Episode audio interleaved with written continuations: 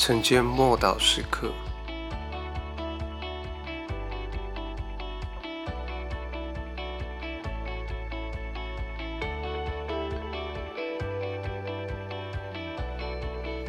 彼得在哥尼流家中，《使徒行传》十章三十八节，神怎样以圣灵和能力高拿撒勒人耶稣，这都是你们知道的。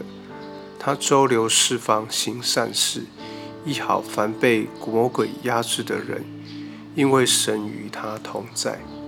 这是彼得第一次站在外邦人，就是非犹太人当中，神使用他突破虔诚进前的城墙。后来神使用保罗从这个洞口钻出去，使福音传遍地极。彼得完全了解神不偏待人，因为在神的眼中，每一个人都一样有价值。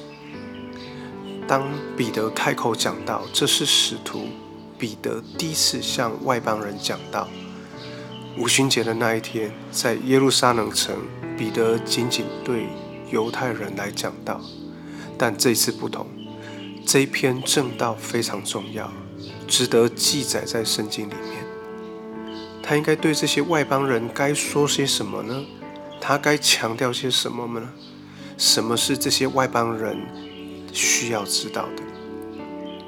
当他传讲耶稣的时候，话语从他口中流出。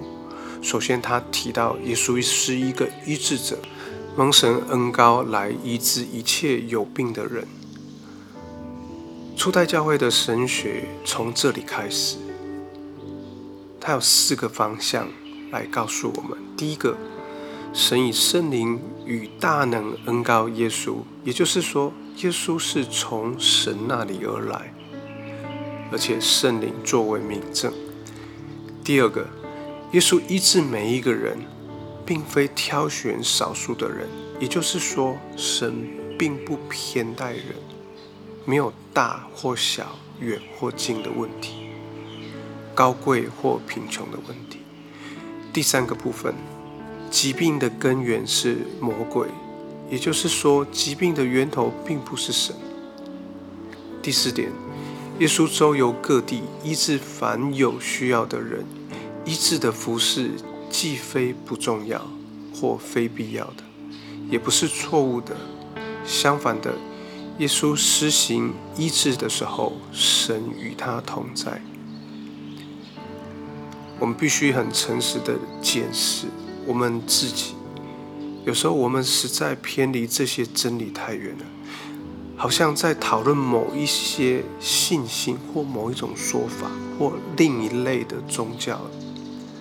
然而，彼得这位带领初代教会的使徒说得非常清楚：，除非我们弄清楚并且定位耶稣施行神迹医治服饰的适当位置。否则，耶稣的福音就不是全备的福音了。让我们一起来祷告：神啊，我感谢你恩告耶稣来医治病人，即使到今天，这份恩告同样的圣灵，仍是我们可以充充足足的领受跟得着的。奉主耶稣基督的名祷告，阿门。